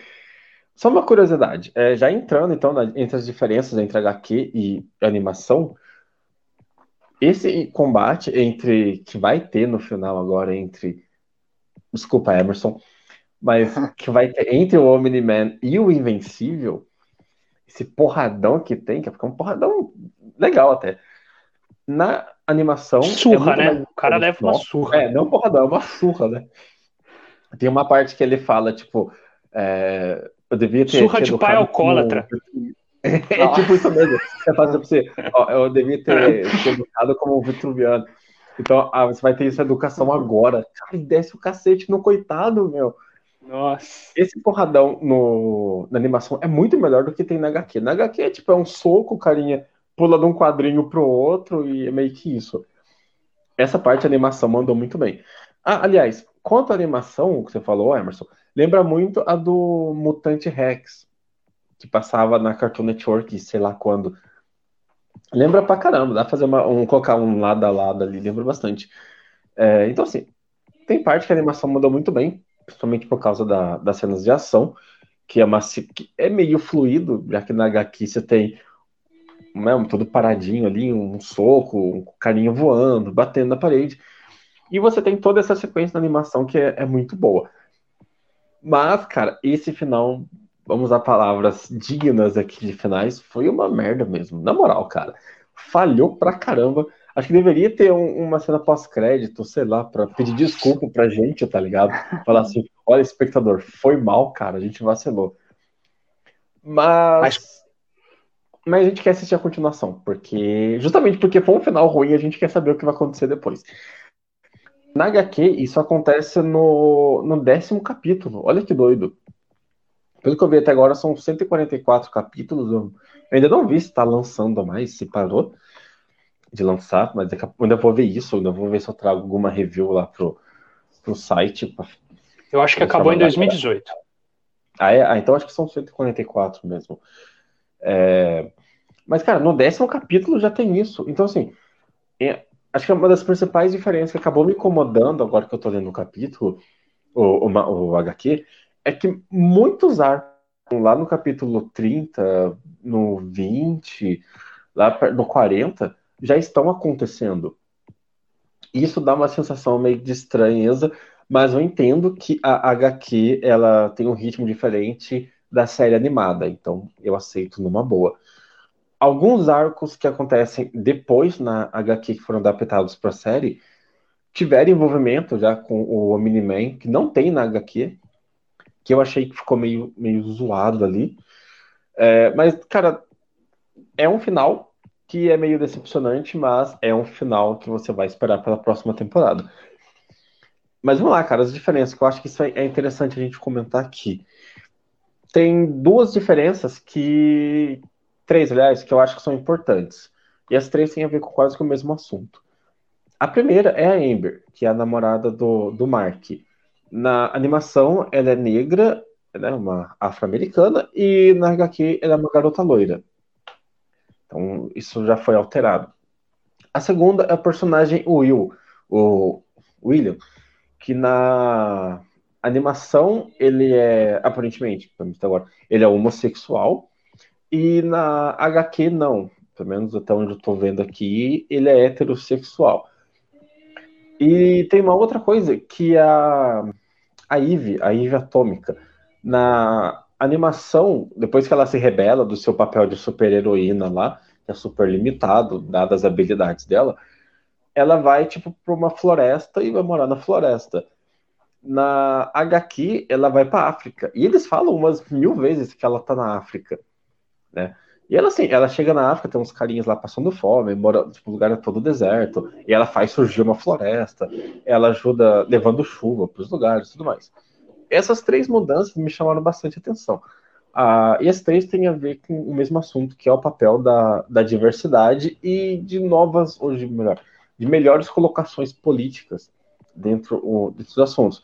Primeiro é que na HQ não tem muito personagem negro colocar a Amber como uma personagem negra na série, já para trazer ali um, uma diversidade um pouco mais interessante, que é o mesmo que aconteceu com o Will. Na HQ, até agora eu não lembro se eu vi uma pessoa que é homossexual. Devo ter passado por uma, mas eu acabei não. Mas, tipo, não se destacou. E colocaram o Will como homossexual. Tanto que na HQ, o, o Will namora com a Eve antes do Mark tem qualquer coisa com ela, né? Tipo, nem que seja uma amizade com ela. E o lance da, da Eve não ter ido para África na animação, eu acho que eles quiseram tirar esse papel da ideia do branco salvador, né? De que a África é um lugar todo zoado e que é uma pessoa branca para salvar o povo da África. É, eu acho que essas diferenças, entre outras, que né, você pode conferir outras lá no, no site, né? Essas três me chamaram bastante atenção, eu achei muito interessante achei uma parada até um pouco autoconsciente da, da série, porque, pô, quem vê a série, ainda que não seja talvez a maioria, mas é um público jovem, né? Que eu não sei quem assiste a série, não parei para ver esses dados. Mas é um público jovem e é legal que eles tragam isso de maneira diversificada e não é para funcionar como um artifício de representatividade. Mas é para falar que as coisas estão um pouco diferentes e que não tem problema porque a HQ é de 2003, 2004. Então, 2003, 2004, personagens homossexuais e até mesmo negros ainda não eram tão, vamos dizer assim, né, populares. É, e eu queria trazer isso, cara, eu achei isso muito legal. Fora outras diferenças que eu não vou falar para não dar spoiler do que vai acontecer. Mas só uma coisa pro Carlos que quer ver o Omni-Man apanhando. Até agora ele não apanhou. Cara, eu, eu! Acho eu, tô, é, eu acho que eu tô no 50. Eu comecei a ler esses dias.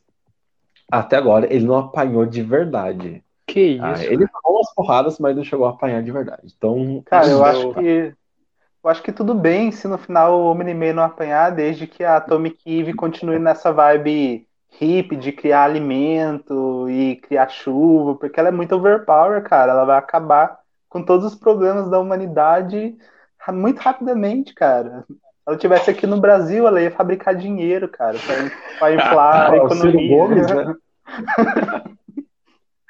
Ah, cara, tem uma coisa que você falou sobre ela. É, na animação, em 90% das vezes que aparece ela, aquele símbolo de super-heroína dela, que é aquele símbolo do, do feminismo Sim, e tudo mais, já... com umas coisinhas de volta, na animação parece que é um X em volta. 90% das vezes que aparece ela, parece que é né, o símbolo do feminismo e um X. No, na HQ, isso é bem destacado, que é o, aquelas paradas do átomo mesmo. Né? Tanto que não, no, na animação são só dois assim, né? Na HQ são mais, são três coisinhas circulando. Uh, isso eu achei bem interessante, porque parece que na HQ, é, na animação, é tipo antifeminista, né? Quando aquele símbolo parece. no peito dela. mas é isso, cara. É, é, interessante. Tem mais coisas no site, mas é, eu achei interessante trazer essas para a Sexta Geek. Eu, não, eu gostei da, da, das observações que você fez, cara, e até para completar, assim, em 2002, né, que foi quando começou essa, quando iniciou, né, o Robert Kirkman iniciou a, a HQ, a gente tem que lembrar que 2002 também lançava Senhor dos Anéis. E Senhor dos Anéis é, é bem assim nítido, né? É um elenco inteiramente de pessoas brancas, inteiramente de pessoas brancas e de olhos claros. É uma coisa que hoje em dia não cabe mais.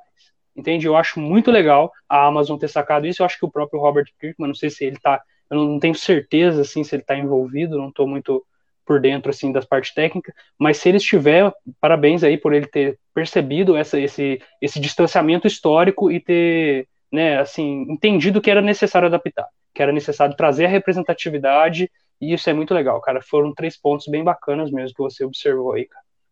Imagina, em 2002, um personagem amigo de super-herói homossexual. Cara, eles iam rasgar o gibi, eles iam lá não, em Wall Street. Nossa, não ia dar certo isso, entendeu? Imagina. Em é. 2002 Bom, as pessoas é... não estavam preparadas. Enquanto o Carlos coloca aí a, a próxima chamada, é... só uma outra coisa que eu acabei de lembrar, que é uma diferença também. Na HQ, o, o planeta do Omni-Man só existe homem e todos têm bigode. Nossa. Todos, sem exceção. Eu mandei até pro cara, depois eu, eu mando, depois eu posto cara... na página lá pra vocês verem um, um, personagem que o disfarce dele é usar uma barba. Aí quando ele vai falar que ele é um Vitor Mito, ele tira a barba, tá ligado? E fica só o bigode. É muito Cara, mas eu, eu, não, eu gostei disso, porque o bigode dele é indestrutível também. Será que ele não. Cara, a lâmina, na hora de raspar ali, tipo, quebra? É, Pô, que é, isso, tipo, cara? Tipo um membro, tá? Uma parte essencial do corpo. Não, muito interessante. Na, na animação, colocaram mulheres no planeta. Na Sim. hora que ele vai falando pro Mark que lá eles tinham que eliminar a galera que era mais fraca, tem mulher descendo o cacete nos caras, né? Sim. Aí eu tenho duas coisas. Primeiro que assim, é interessante que tenha. Não é só homem de bigode, né? Faz tipo os caras do Village People. É, mas eu achei isso meio paia, porque descaracterizou uma coisa que era do planeta né, que era o lance dos homens bigodudos. Mas aí eu entendo também que, talvez para não parecer que mulher seja um ser frágil, fraco, tudo mais, uma pessoa que não tem capacidade física, aí resolveram colocar mulheres. Mas dá uma discussão muito boa, cara, sobre isso. Mas eu só eu lembrei disso agora, cara. Isso é uma, uma parada que tá no finalzinho ali do. tá no começo do episódio ali, que passa até bem rápido. Mas é isso, cara. Mas legal, Nossa, ponto bacana. Comédia. Não sabia disso, achei bem interessante. E eu acho é. que, que a resposta para o Carlos se quebra o barbeador, eu acho que é sim, porque é, naquele filme Superman 4, se eu não me engano, o Lex Luthor rouba um fio de cabelo do Superman, que estava exposto, segurando um peso de uma tonelada. Então eu acho que é indestrutível, assim, o, os folículos capilares. Ele, será, ele teria que ter uma lâmina específica de um minério específico do planeta, só se for assim. É, né? exatamente. É. Só pode Bom, ser isso. Na, pra, encerrar, na semana que vem a... eu venho de bigode.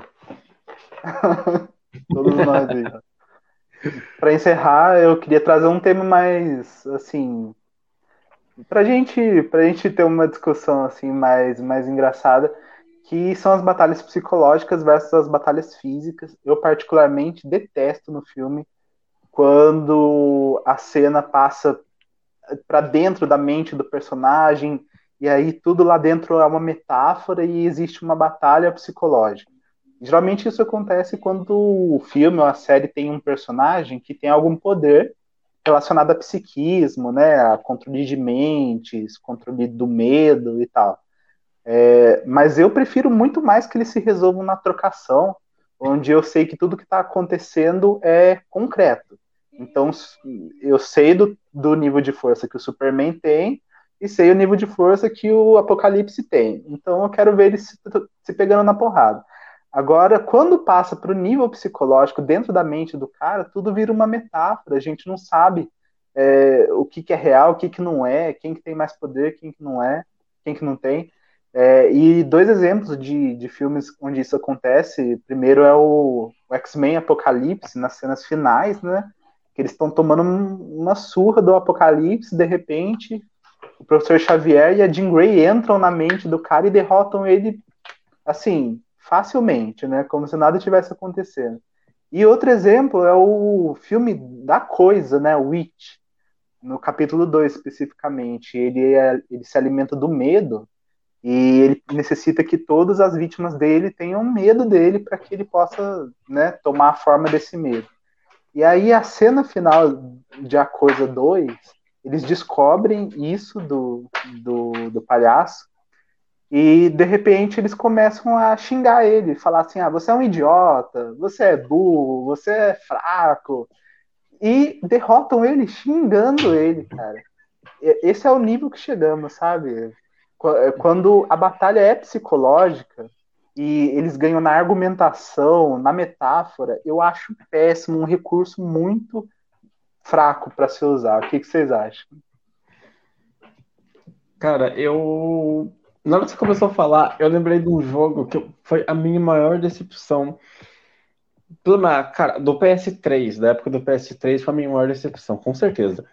Não vou falar cara de todos os tempos, porque eu já tive algumas piores de, de batalhas assim, né, com chefes. No Far Cry 3, quando você vai enfrentar o Vaz, que é o cara do, da, da insanidade, cara, você imagina que vai ser um tiroteio muito louco. Sabe, você vai invadir tipo, a base e dar tiro em todo mundo e matar ele, assim. Não, cara, você tem uma parada totalmente. Você tá num campo meio etéreo ali, um lugar todo preto, e, ele, e vem um monte dele correndo na direção, você fica matando eles, pega umas coisinhas de vida, mata eles, e é isso. Aí no final, quando você mata tipo, o último vaso que vem, aparece ele morto de verdade. Cara, isso é muito, muito decepcionante. Porque você imagina, cara, que você vai dar tiro pra caramba nele, mas não. É, é, é, não é nem insano, cara. Não tenho muita palavra pra definir isso, não. O Far Cry 4 tem umas cenas assim também. E o 5 também. Cara, o 5 não chega a ser uma batalha psicológica, mas tem muito disso, de um campo, um ambiente ali que não é um ambiente totalmente real a batalha com os três chefes no 5, que já é um é o padrão Ubisoft, você libera um, o mapa matando os chefes da área. É assim, cara. Aliás, com dois chefes. Então, que, tem um que você desce o. Você desce o dedo nele mesmo, que você até ele é gostoso de matar. Foi uma parada de perseguição de avião, que é legal. Mas tem dois que é assim, você tá num lugar, o chefe tá lá, aí aquele chefe que leva tiro e desaparece, e aparece inimigo do nada num jogo que tenha uma premissa realista, cara, isso é horrível. E eu lembrei do, do Max Payne.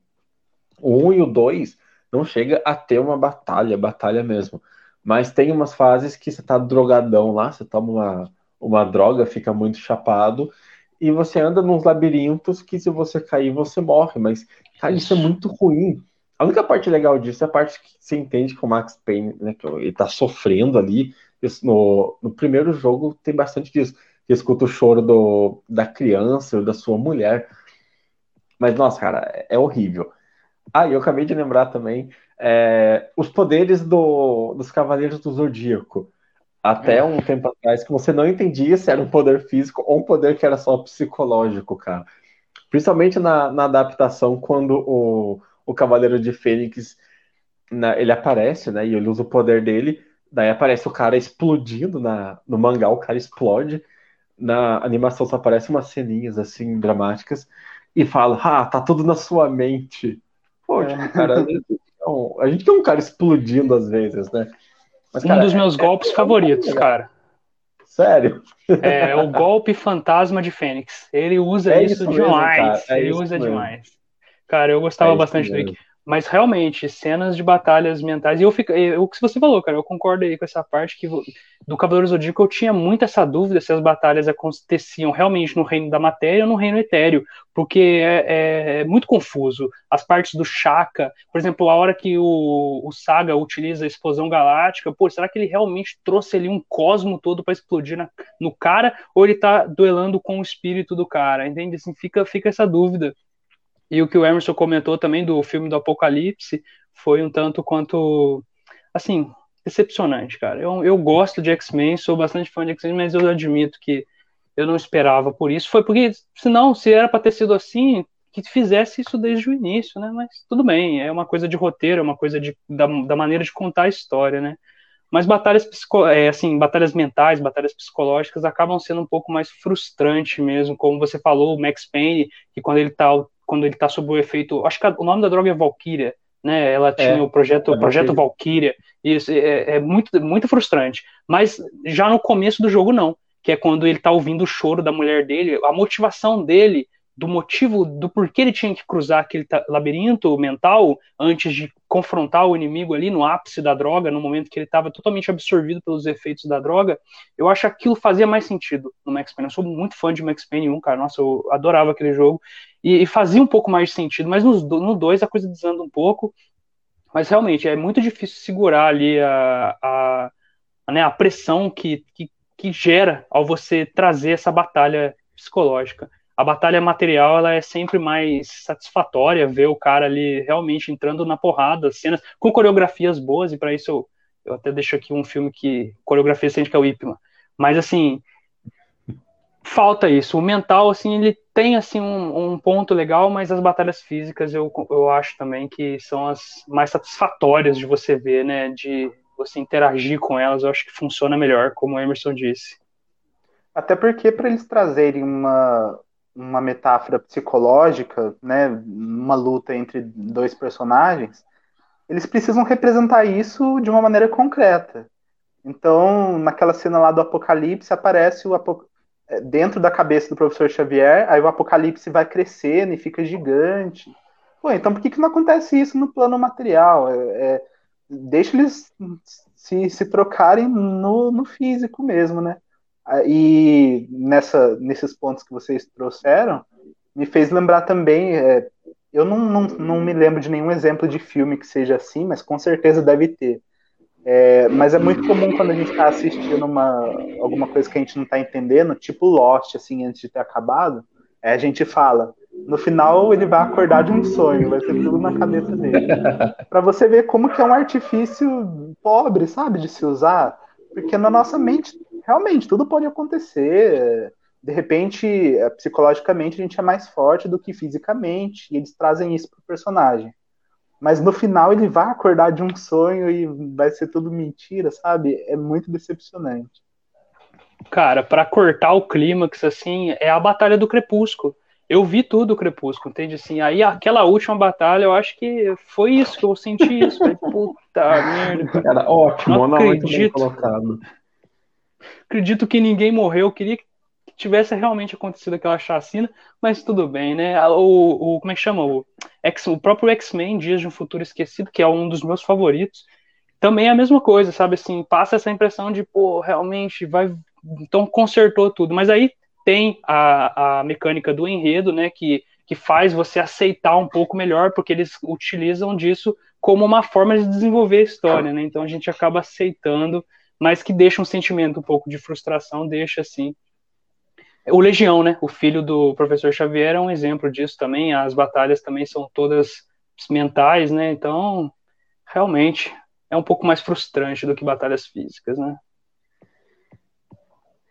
É, cara, o... mas eu lembrei do, do Senuas, né? O Senuas Sagas, que agora vai ter a continuação. Ele usa muito bem o recurso da batalha psicológica, porque você não entende no jogo se tudo que acontece acontece no, no campo material ou tá acontecendo na cabeça da protagonista. Mesmo Verdade. o jogo não sendo o melhor jogo do, do mundo, né? Como a gente estava discutindo aqui nos bastidores, mas ele, ele entrega isso bem feito. Outro que entrega isso de uma maneira satisfatória é o Dias de um Futuro Esquecido, porque tecnicamente o filme acontece na cabeça do Wolverine, né? Mas, então... é, mas então. pelo menos faz sentido, né? Uma parada que. Isso. Que não, não deixaram para um momento só para falar que aquilo tá na cabeça de ninguém. Mas é isso, Você percebe cara. que é um recurso narrativo.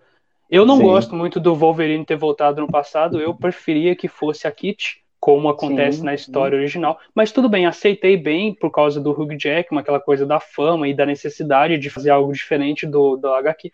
Mas realmente é um, é um filme interessante mesmo, que soube utilizar desse recurso e no final entregar alguma coisa mais plausível, né? Mas agora, enquanto o Senna Sacrifice aí, cara, eu acho que ela é esquizofrênica, se eu não me engano, é, né? Tem uma, é, eu acho porque são muitas vozes na cabeça dela, é. alguma, algumas vozes e o mais interessante é que algumas vozes estão conversando com outras vozes dentro da cabeça dela. Cara, é uma bagunça muito louca mesmo. Esse jogo aí é, é muito louco. Assim, muito louco mesmo.